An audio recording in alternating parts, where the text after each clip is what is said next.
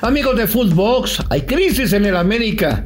Recordaremos historias de Benaker hasta Solari, porque echaron a Benaker y porque hoy todos quieren echar al solarismo. Los dos estuvieron en el Real Madrid, secretos que no conocía.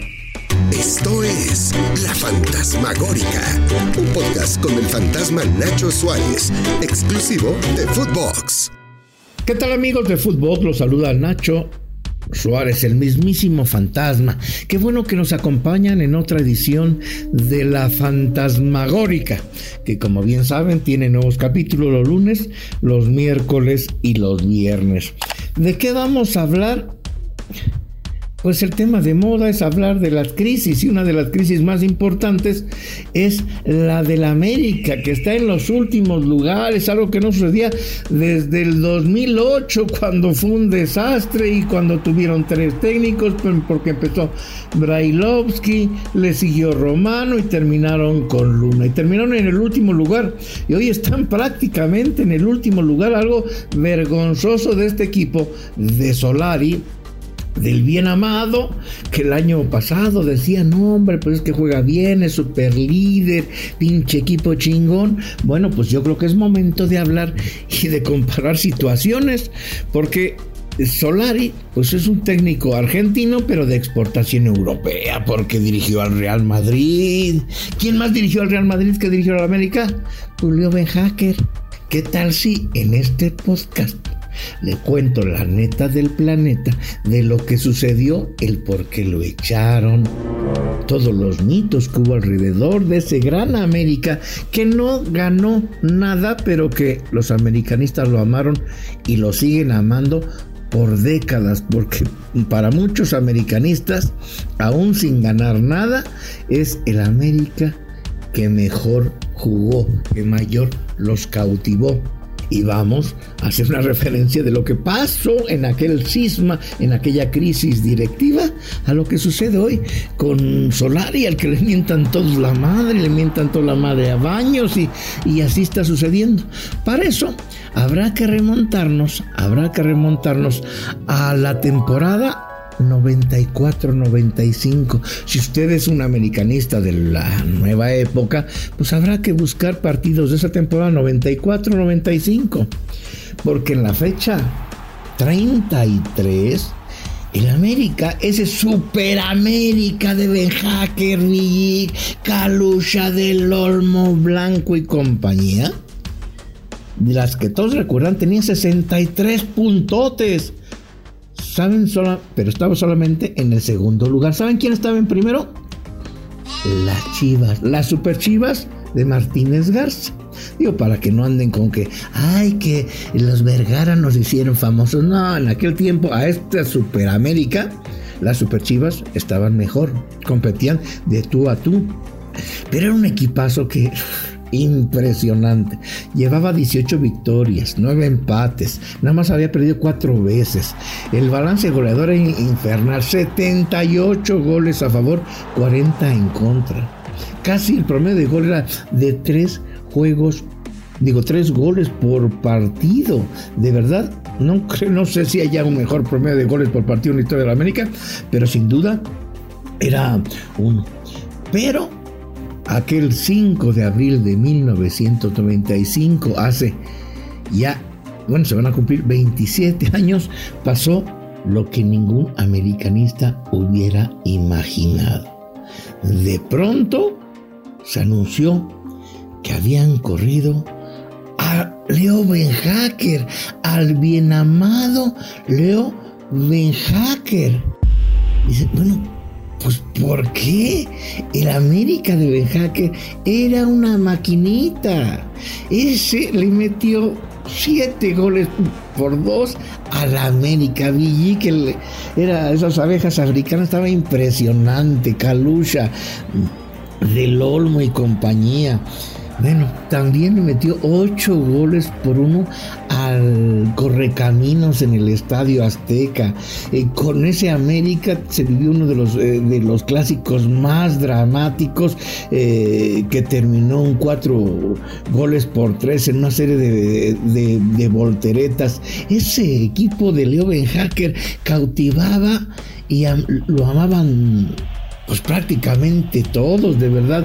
Eh, eh, goleaba cada ratito. Yo también recuerdo otra goleada también al, al Morelia, seis goles este, por uno. En fin, decías, no, no, no, este pinche América, ¿cómo lo van a parar? Porque gustaba, ganaba y goleaba. Tenía el protagonismo que todos, que todos buscan de un equipo. Y así estaba. El equipo iba que volaba para ser campeón. Era el gran favorito, aunque les repito, Chivas estaba en primer lugar, era el sublíder general, solamente a dos puntos. Y en ese momento, pues todos decían, no, pues es que este América, ¿quién lo va a parar? ¿Y saben quién lo paró? Su propia directiva. En aquel momento, el presidente de la América era Emilio Díez Barroso. ¿Quién era Emilio Díez Barroso? El hijo de una hermana del tigre, del tigre Azcárraga, del jefe de jefes.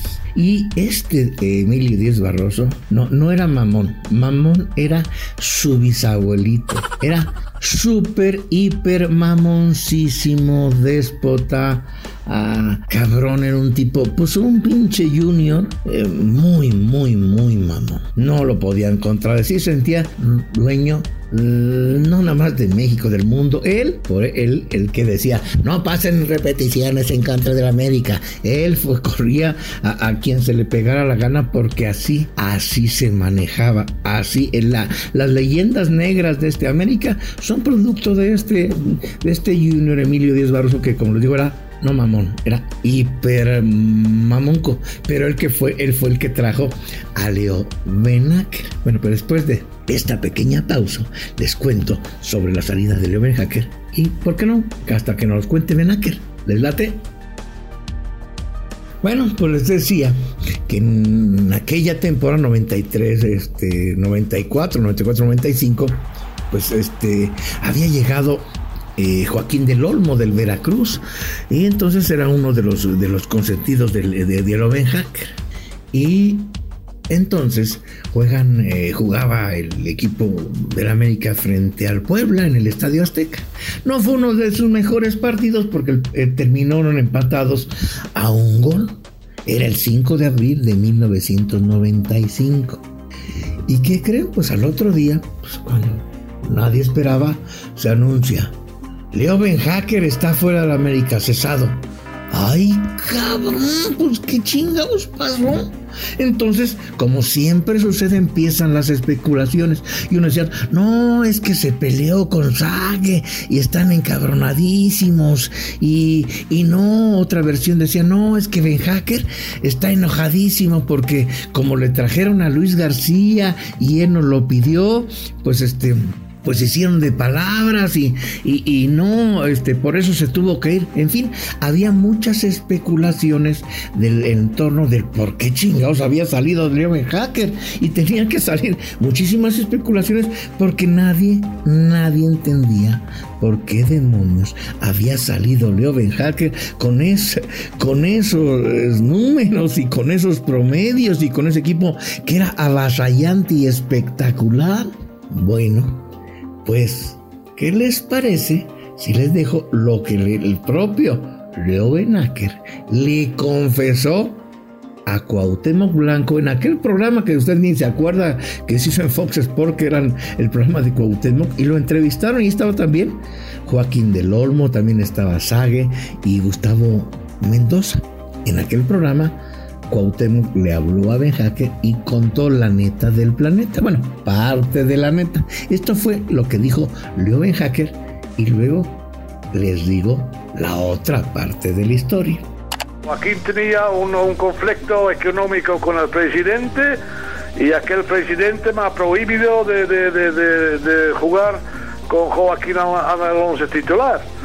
Y yo he dicho que no, que el chico va a jugar ninguna duda. Yo no voy a romper mi, mi, equipo simplemente a base que usted tiene un pequeño problema con un jugador. Eh, me ha dicho que no, que Joaquín no juega.